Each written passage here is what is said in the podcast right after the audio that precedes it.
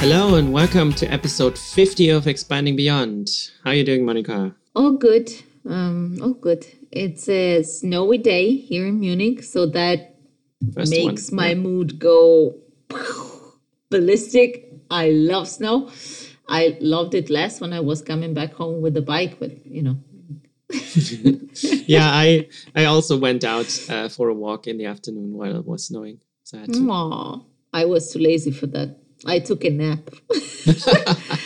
I took a nap looking at the snow falling from the from the window. So I, I, don't think it counts as activity, but so my mood is very cheerful, very Christmassy because it is the season, people, and it's my favorite season beside summer. Um, so yeah, all good. What about you? yeah, um, everyone's sick these days somehow. So, so and fun. with two kids, sometimes one kid is at home. Most of the time, both are at home, and after a while, then you sort of have to start. I don't know, figuring out how they can sort of make up for the time they had left and and do all the homework. And it's just, yeah, it would be nice if they all went to back. Uh, also not kill each other, I assume. No, that's fine. They are Oh, okay, actually cool. fairly. Most of the time, it's fine with the two of them. Surprisingly, Oh, that's but yeah, that's good. it's something. Yeah. Yeah, uh, you can do the homework for them. Yeah. On the other hand, they are supposed to learn the stuff to then continue doing their next things, right? So Yes, it would only relieve the situation for a very short moment, and sometimes, or at least that's what some of my friends tell me. It's things that we don't remember anymore, so we actually make more mistakes than them. So it might not be a good idea, anyways. anyway, yeah. So this is episode fifty, and it's kind of surprising and amazing that we actually made it that far. Um, so we thought we'd uh, do a bit of a, a recap and a bit of a what have we learned and what are our takeaways uh, in the beginning here. So I actually dug into this and uh, are so found some dates. I'm always prepared. If I'm not prepared, then uh, I, I have a problem. I'm not very uh, spontaneous, I guess. so um, we did record a teaser episode. I found that that was in May 2020, and our Mhm. first real episode was then in June 2020. So it was like we made it. We started more than two and a half years ago, which is kind of long. It's amazing. Yeah, We did it. yeah, I remember we said something like, okay, let's start and see. Hmm, if it doesn't work, it doesn't work. yeah. And that sort of leads into my the the my my main sort of one of my takeaways. also because I had done other podcasts before. I guess we also only made it because it was or is fairly easy for us, right? I mean, for me, it's the easiest. I don't have to do anything. I Yeah. just show up and talk. So, Yeah, and we have a friend of mine who is editing um, the the audio for a fairly small fee, I would say, and then it's also not much work for me, right? I just I I listened to to it back. I had two x speed to make the show notes, and that's it, right? So I think that's important. Otherwise, we probably would have given up. yes. I mean, that's a general tip for uh, creating new habits. Make it as easy as possible. Whenever you have something that you don't want to do, just make it easy. Like Yeah. one of the things I do, for example, is when I I know that I have to go to the gym, but I don't feel like it. I just dress up in gym clothes as soon as I wake up. Like Mhm.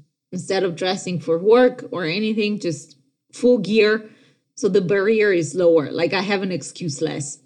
Yeah, it's true. All right. So, and I guess the second thing is I'm still surprised two and a half years in how how how the, we actually made it, how it even started and actually worked out. Right. So I'm still a bit hazy. I think we met once at a meetup, I think so.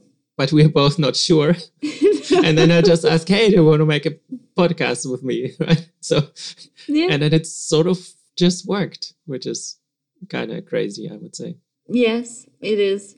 I, I think also because we don't have too high expectations, you know, like we always found also on Twitter where where we talk the most, to be fairly easy uh, to talk. So just a very nice back and forth is. Um, We're not really preparing. that's, no. a fe- that's a feature, I guess, right?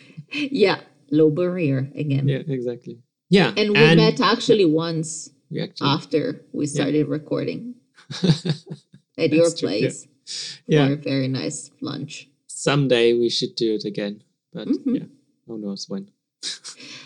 it's always, I mean, it's not that far, but somehow there again is the barrier, right? Yeah, I also don't. Ha- I'm not that busy for the next month and a half. Okay. All right. I'm not the one with kids, you know. Yeah. Mm. yeah, and then I would say what also kept me going and how it's. Uh, I think it also helps to discuss all these things with someone outside of your working place. To just yes. have. I mean, part of it is yes, we release those episodes, but it's also a very uh, good excuse to actually have a meeting in the calendar to talk to the other person, right? Yes. no, it's absolutely uh, true also for me. It's, you know, one of those advices that people give to ma- managers and the like is to find someone, uh, multiple someones possibly, where you can be your true self and uh, not have to think about the politics at work, about the consequences of what you say and things of, I mean, we are recording publicly so. Yeah but we're not recording everything right? There's yeah. always sometimes a shorter sometimes a bit longer pre-show where we just exactly talk, right? So. Um, so i just like uh, as you as you said it's a, it's an excuse uh, to uh, to have someone that i can share things with and it's uh, i also appreciate the fact that we look at things from similar perspective even if our day to day is different. Um, so I mean, validation is always nice. that is true.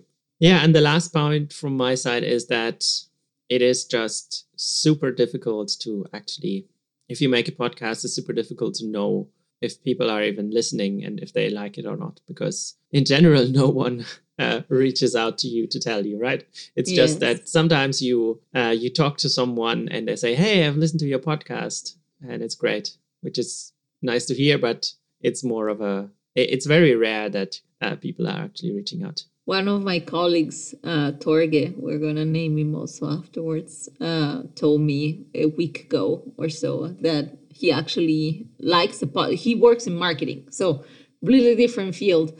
Mm-hmm. Uh, but he's listening to the podcast because he likes uh, he likes it and he's learning things. So he is uh, very excited whenever a new episode is out. And That's he said so that it's good. But yes, absolutely, it's um, it's very empty in a way. yeah, and the the only thing we have is basically a number of downloads, yes, right? And you never know that. what that means, right? It could just be some some automatic download and nobody listened to it. Yeah, it's a new startup in the podcasting space that's now downloading everything 10 times, right? So you never know. Personally, I also think it's um for me it's actually good because one of the things that I do the most is looking for feedback constantly and that I describe it as having as doing echolocation like bats you know okay am i doing the right thing here? Mm-hmm. and i feedback is my main source of information. And the fact that there isn't that much feedback here allows me to go with the flow. And again we don't hear a lot uh, from from you guys. So i think it also helps with not having too high expectations um, and not having to perform for the sake of performing. Yeah, I hadn't thought about it that way, but it's true, right? Because we just do our thing and then yeah, we, we don't have the feedback. We don't need to think about the feedback and we don't need to imagine if there's something we need to change and stuff. So yeah, yes. maybe it's not bad. That's true. Yeah. if we see a drop in downloads, then we know we have done something wrong, though. And then we can make a series of experiments and figure out which yes, thing we, we talked about was the problem. we can do A B tests. exactly. we'll just take a few months or years to figure yeah, it out. I mean. yeah. All right. So uh, we talked about not having any feedback at all. But uh, today it's actually not true. And we actually have two listener uh, questions, uh, which is like you said, 50% more or 100% more actually than what we previously had. So this is nice. yes. Uh, we went, we wanted to, uh, actually, Urban had this idea of doing a special episode. Uh, so instead of doing the usual back and forth, also because I'm on holiday, so I don't have that much to share yet, uh, we would ask you guys if you are interested in some questions to um, so that we can we can answer them. And uh, one of you answered to our uh, google form. We should, we should actually keep it up. I think it yep. helps. Um, and uh, the other one is from Torge, uh, my my friend and colleague. And um, there I pinged him, but because I know that he listens to us, so Yes. So shall we start with yours? Yes. Do you want to read it? Um, so this is from uh, BM that I am not confident to. Like, I have no idea. What's sounds like a superhero name. Anyways, um, the question goes like this. Um, I remember you uh, were telling sometimes that the management thing was not suitable for you and that you're not interested in it anymore. Kind of what he remembers. Um, what was the most difficult situation for you when you were leading a team? How was your interaction with the people reporting to you? And how did you take the decision of stepping back and accepting what makes you happier? This is actually three questions. You tricked me. Yeah. So, what was the most difficult situation for you? Thank you. Yeah. So, um, I wasn't just leading a team, I was leading teams. Whoa. I was leading two teams, or a, in the end, well, actually three teams, I guess, and hiring more developers. So it was like in the end 15 people. And I guess the main thing that I noticed is that it was really hard for me to know how people. So that, that on the one hand, there's what people say, and if you're a good manager, I guess you can also intuit a bit how people are mm-hmm. actually doing, and that's just something I wasn't able to do. So that was always my my peer manager of of other teams who then said, "Hey, do you maybe in the next one-on-one talk to this person? I think he or she is not super happy." So this, I guess, made my job harder mm. um, because I just had to. to I, I, was never entirely sure if I I've if if everything was fine if or if I just missed something again. And I don't know if it was that or just the open-ended nature of the job. Mm. I could never really turn it off. So I went home. Sort of, I, I took the job home with me, and there were nights I did lie awake and thinking about, hey, what can I do to? There's this problem, and what can we try to make it all better? That was sort of for me the big difference just being a developer on a team because then you, it's someone else's responsibility and you go home and come back the next day. Yeah. Or basically you are in charge and there essentially isn't if there's someone above you then it's maybe one person or something but it's in essentially your responsibility to make it work. Yeah. And that was just very tiring after a while. Yeah i wouldn't recommend that part of the job. Um, i think it's um, at least in my experience it's one of the most difficult things to let go if you care about what you do and if you care about the people around you if you care about your performance also that of your teams then it's uh, it's difficult to completely leave it out of the door. As an IC is much easier, frankly. That that part. Yeah, exactly. How was the interaction? Yes. How was the, the interaction? Why did you think it was so difficult for you to see how they uh, if they were happy or not? I mean, one of the, the things is, of course, that is just my slightly autistic nature that just mm-hmm. doesn't let me see that stuff. but Possible. there, I also wasn't in the team day to day, mm. right? I was just the sort of there were the teams, they did their thing, and then I was sort of the uh, director of engineering who had to do that, had to do hiring and other stuff. And just, I don't know, I was in the dailies and I had my one on ones with the people. So, and I guess I also was in the retros and stuff. But yeah, I don't know. You had a bit of a hybrid setup then. Yes, it was uh, startup days, and there mm. was just no one else. I, I was sort of doing all the the stuff that no one else had Yeah. to do, right? Yeah, that's a classic. No, that's uh, that's one of the things that, in a way, scares me about moving up the ladder. Is like you get a very good grasp of the situation, the people interactions, how the team is humming when you are there, even remotely. Like you can still see it, how people interact in their channels, how they uh, how they talk to each other in meetings, that kind of stuff.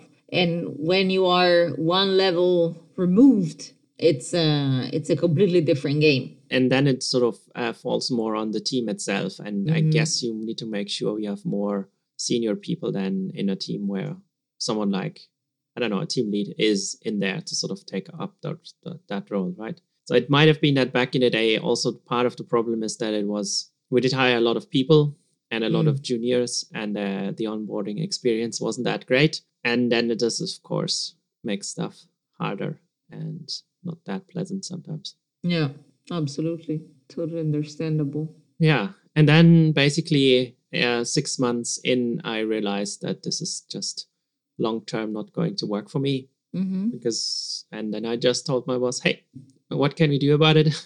and then it took them, I don't know, another four or five months to find a replacement.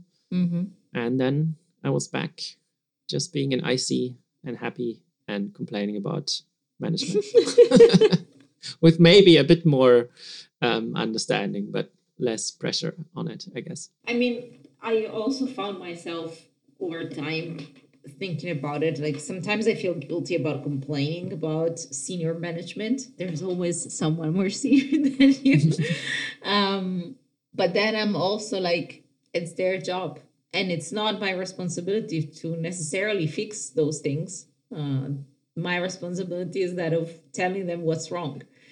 Um, Yeah. so And sometimes that can also be used as a, I don't know, help for the team, right? yeah. If you have a common person to complain about or, uh, I don't know, management to complain about. Yeah. Yeah. But was it a decision that you took on a day? Like you had this revelation? Uh, or did you go over the decision you made? I don't know, some one of those matrices of pros and cons and uh, I guess some something in between. It's just after some months it became clear that this is just not sustainable for me. mm. And then I uh, have had my wife say, basically, duh, could have told you so. But sometimes you just have to see for yourself, I guess. was it was it hard accepting like because i'm reading here like the question ends like how did you take the decision of stepping back and accepting what makes you happier was it really something that you had to accept No, not really. I'm I I'm I I guess I'm fairly certain of what I like and what I can and cannot do. And I guess it was an experiment and sometimes i fail. I guess. Mm. And I just tried it and then now I know for sure um, that this is not something I want to try again. At least not in in that setup. Just being a people manager essentially. so you felt like you were only a people manager huh? I mean, most of the, I mean, it was really in a startup environment and there was Mm. a lot to do. But in the end, if you have 15 reports, yeah what can you do? uh, th- there's not that much that you can do even Exactly. with just eight it's shit ton of time Yeah, exactly. And that's how I started out with seven, I think. And then it was 15. Mhm. And it's just the, the few bits where I could, I don't know, yes, it was nice to be in those decision making meetings with management and give my opinion on technical things. That part, yeah, that's nice. But that was only a very small part, I would say. It's interesting because when it comes to you know like helping people grow and and uh, that is actually what makes me happiest. So I don't know if I were if I were not to have that part, I couldn't do it at the level I would like to do it um, so far in, in in my last in my last company. So that actually made the work suck more. Yeah. like I could take a bunch of decisions. I was in strategic sessions and this and that, but that wasn't that interesting without that part. Yeah, maybe if it had just been less people, Yeah. I, I could see myself in another environment where the setup is different with i don't know there's actually a team lead and he's sort of the Mm-hmm. manager but also part of doing some technical work i could see myself maybe doing something like that where it's actually a mix and not too much of each Yeah. but this was really overdrive. I guess that's also part of the problem with startups right? It's yes. just there are so many things to do and you need to pick what you do and then stuff doesn't get done. And it's like i think what i remember as the big one that probably hurt a lot was the missing onboarding. Hmm there w- th- th- that, that just wasn't i mean maybe it would have gone better if i had spent more time on that but then other things you have to deprioritize prioritize something else right so There's always something that is gonna you're gonna drop the ball on. Yeah. The, the, there's literally never ever something that doesn't work that way. I don't know if in companies that are more structured you don't have that. I doubt. I probably it's a different ratio, but you have to pick your battles.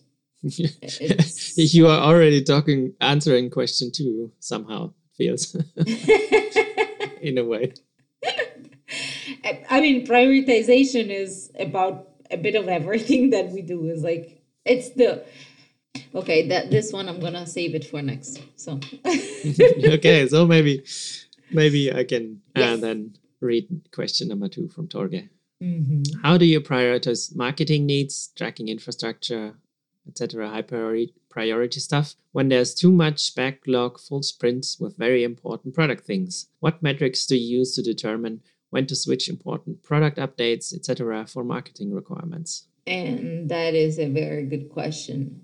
Um, what I find so Torge here is a good point. He he makes a distinction between product updates and marketing requirements. If I were to go, you know, like without thinking too much, I would say that everything is the product in the sense that there was this one time I was talking with the, the with the marketing team in uh, in Freeletics, and um, at some point I was like, guys, everything is the product. Like the user doesn't see this or that. Mhm. We're building an experience, and that's the product. The product is not even the the um, the app we're building. That is a part of what we sell to the user, what we Yeah. promise the user, right? So maybe it's naive, but that's how I see it most of the times. So for me, it's all of this is all of that is was described here. It's still product.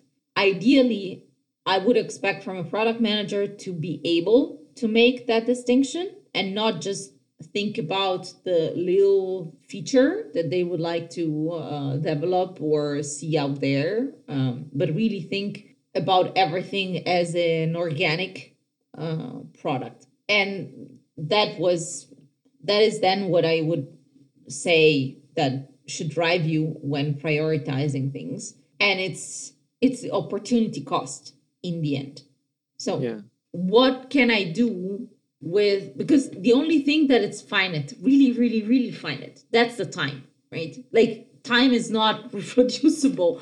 Money you can burn it or you can create it, but you can get more of it. Time you can't.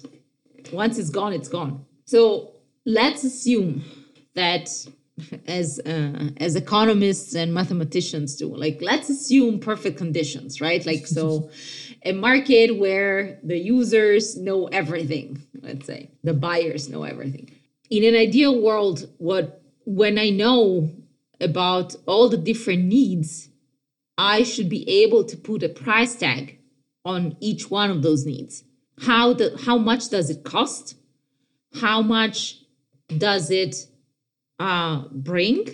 So the revenues coming from that, um, or the optionality. Does it allow me to do more things in the future?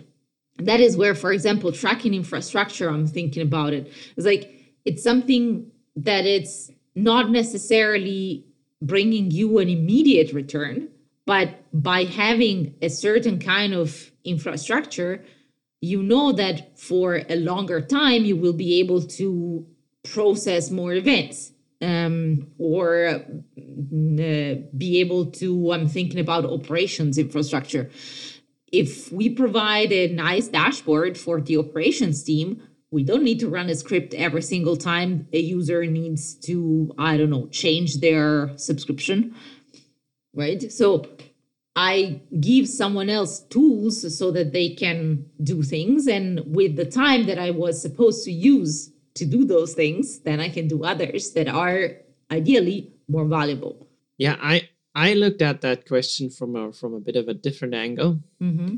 So if I hear it said like that, then it seems like there's something is missing in communication. That's a very good point. Because I mean, the same could be said about the developers wanna, wanting to do some refactorings or wanting to do some really highly technical work and they would you could basically replace marketing with a term like that and you could ask the same question mm-hmm. and i guess the answer would be the same thing you need to you need to bring everything together into one uh, priority be it this marketing stuff feature work some technical stuff this all needs to be eh, examined together and i guess everyone needs to explain why they need it and what the what it will bring you, right? Essentially, yeah. what you also said. Then you can ha- together have an inf- make an informed decision. And it seems to me most of the time the problem is that you just you just say, "Hey, I need this thing," but then they don't necessarily know why, or maybe they don't ask why, and then it ends up at the bottom of some priority list. maybe it's even the wrong thing. Yeah, maybe it is. Uh, sometimes it's uh, you bring a solution instead.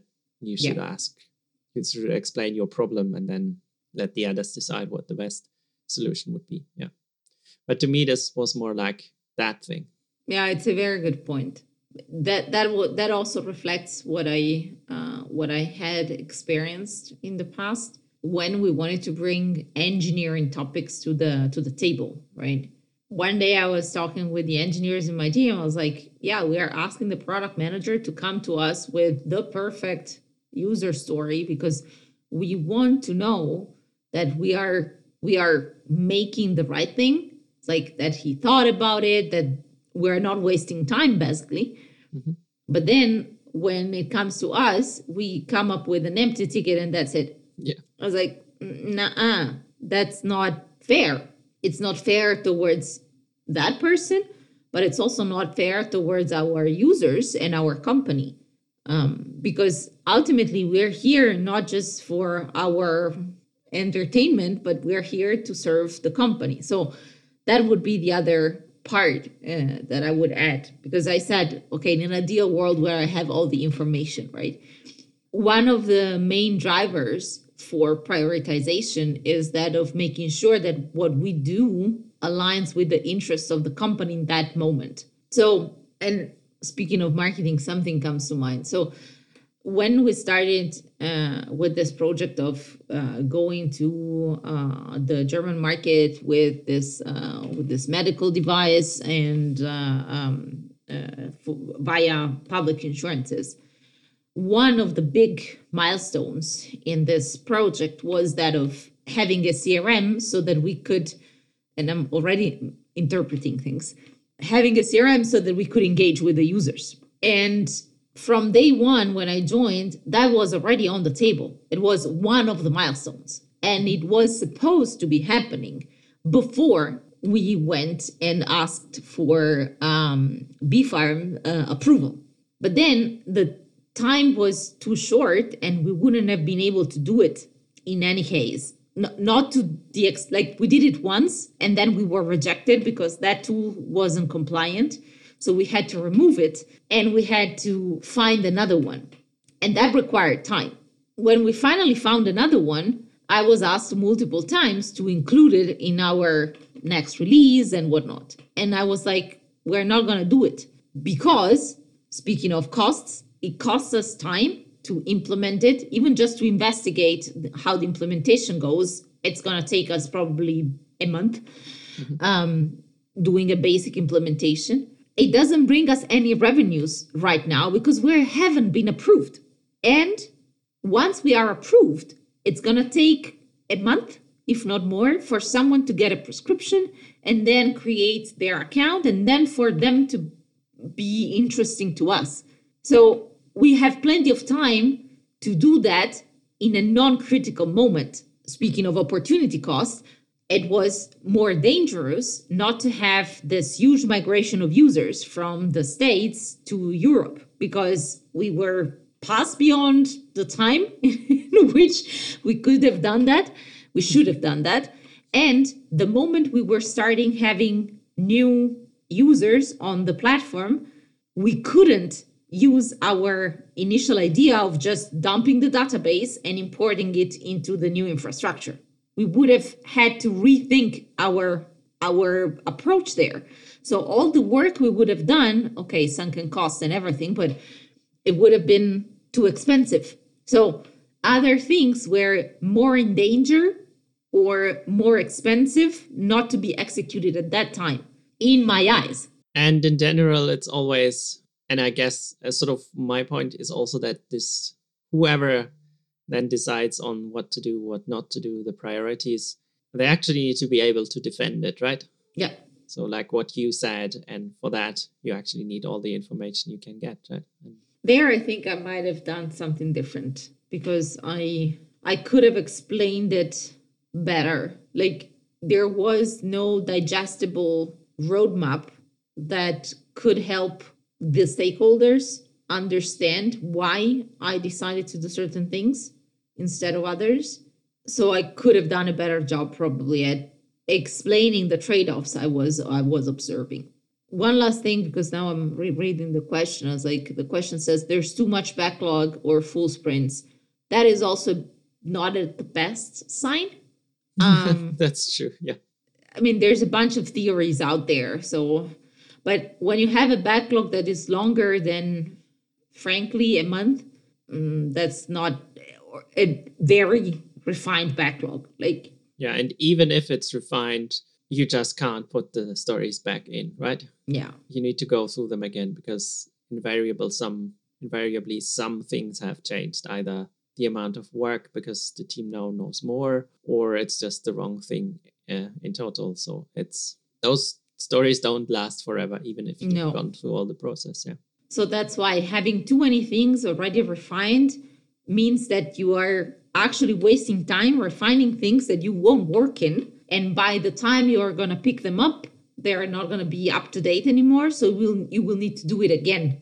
So there's that. Second, it means that there's too much work for the team. It's just too much. Um, so it's uh, it's not a good idea to I mean, there's always of... too much work.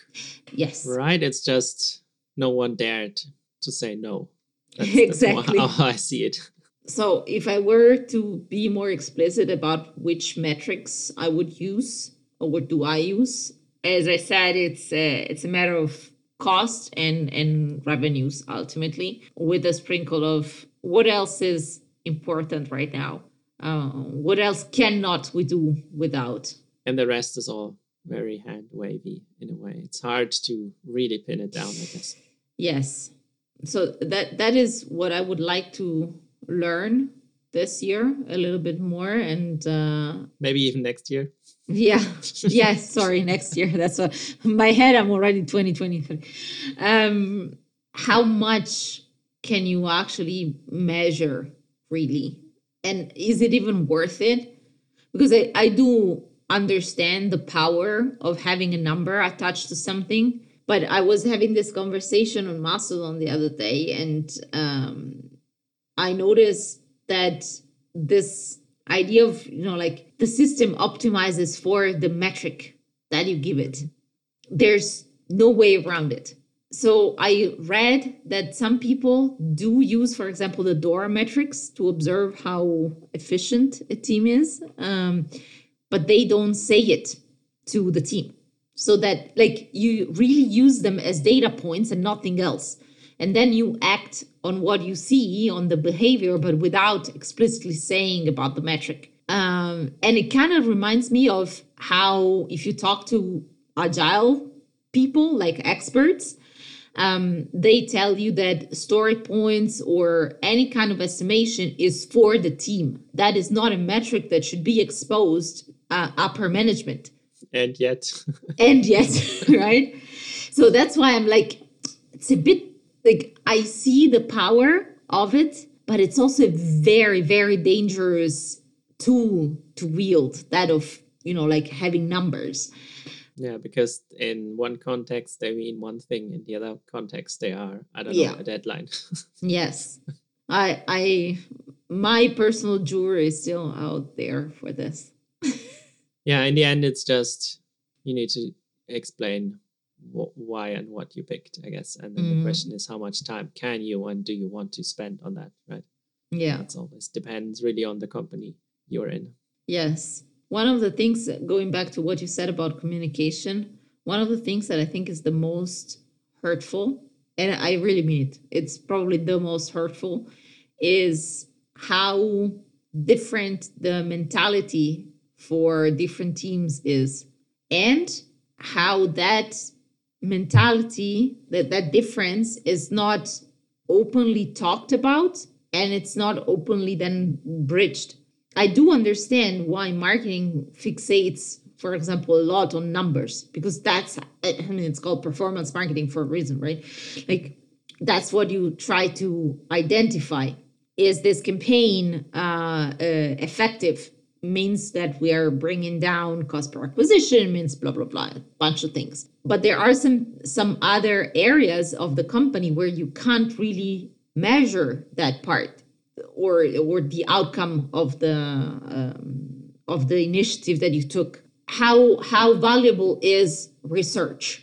How valuable is this um, uh, having a two weeks uh, sprint for doing some spikes we know it's valuable because it reduces the uncertainty afterwards but can you really measure it so Yeah, it's always the question how much time do you spend putting numbers on because that's also not free, right? It also Yeah. costs time.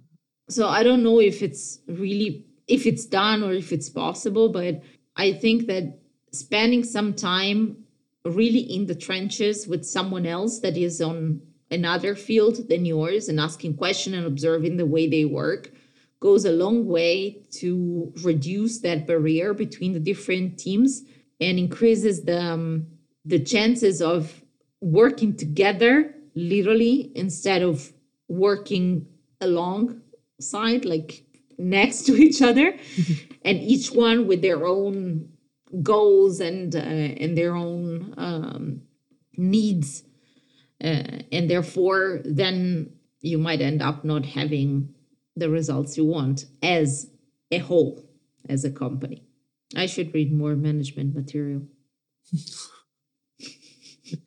there's a huge literature out there And that's the other thing, of course. It's not like we are in a so unique industry that yeah that it is different from anything else, right?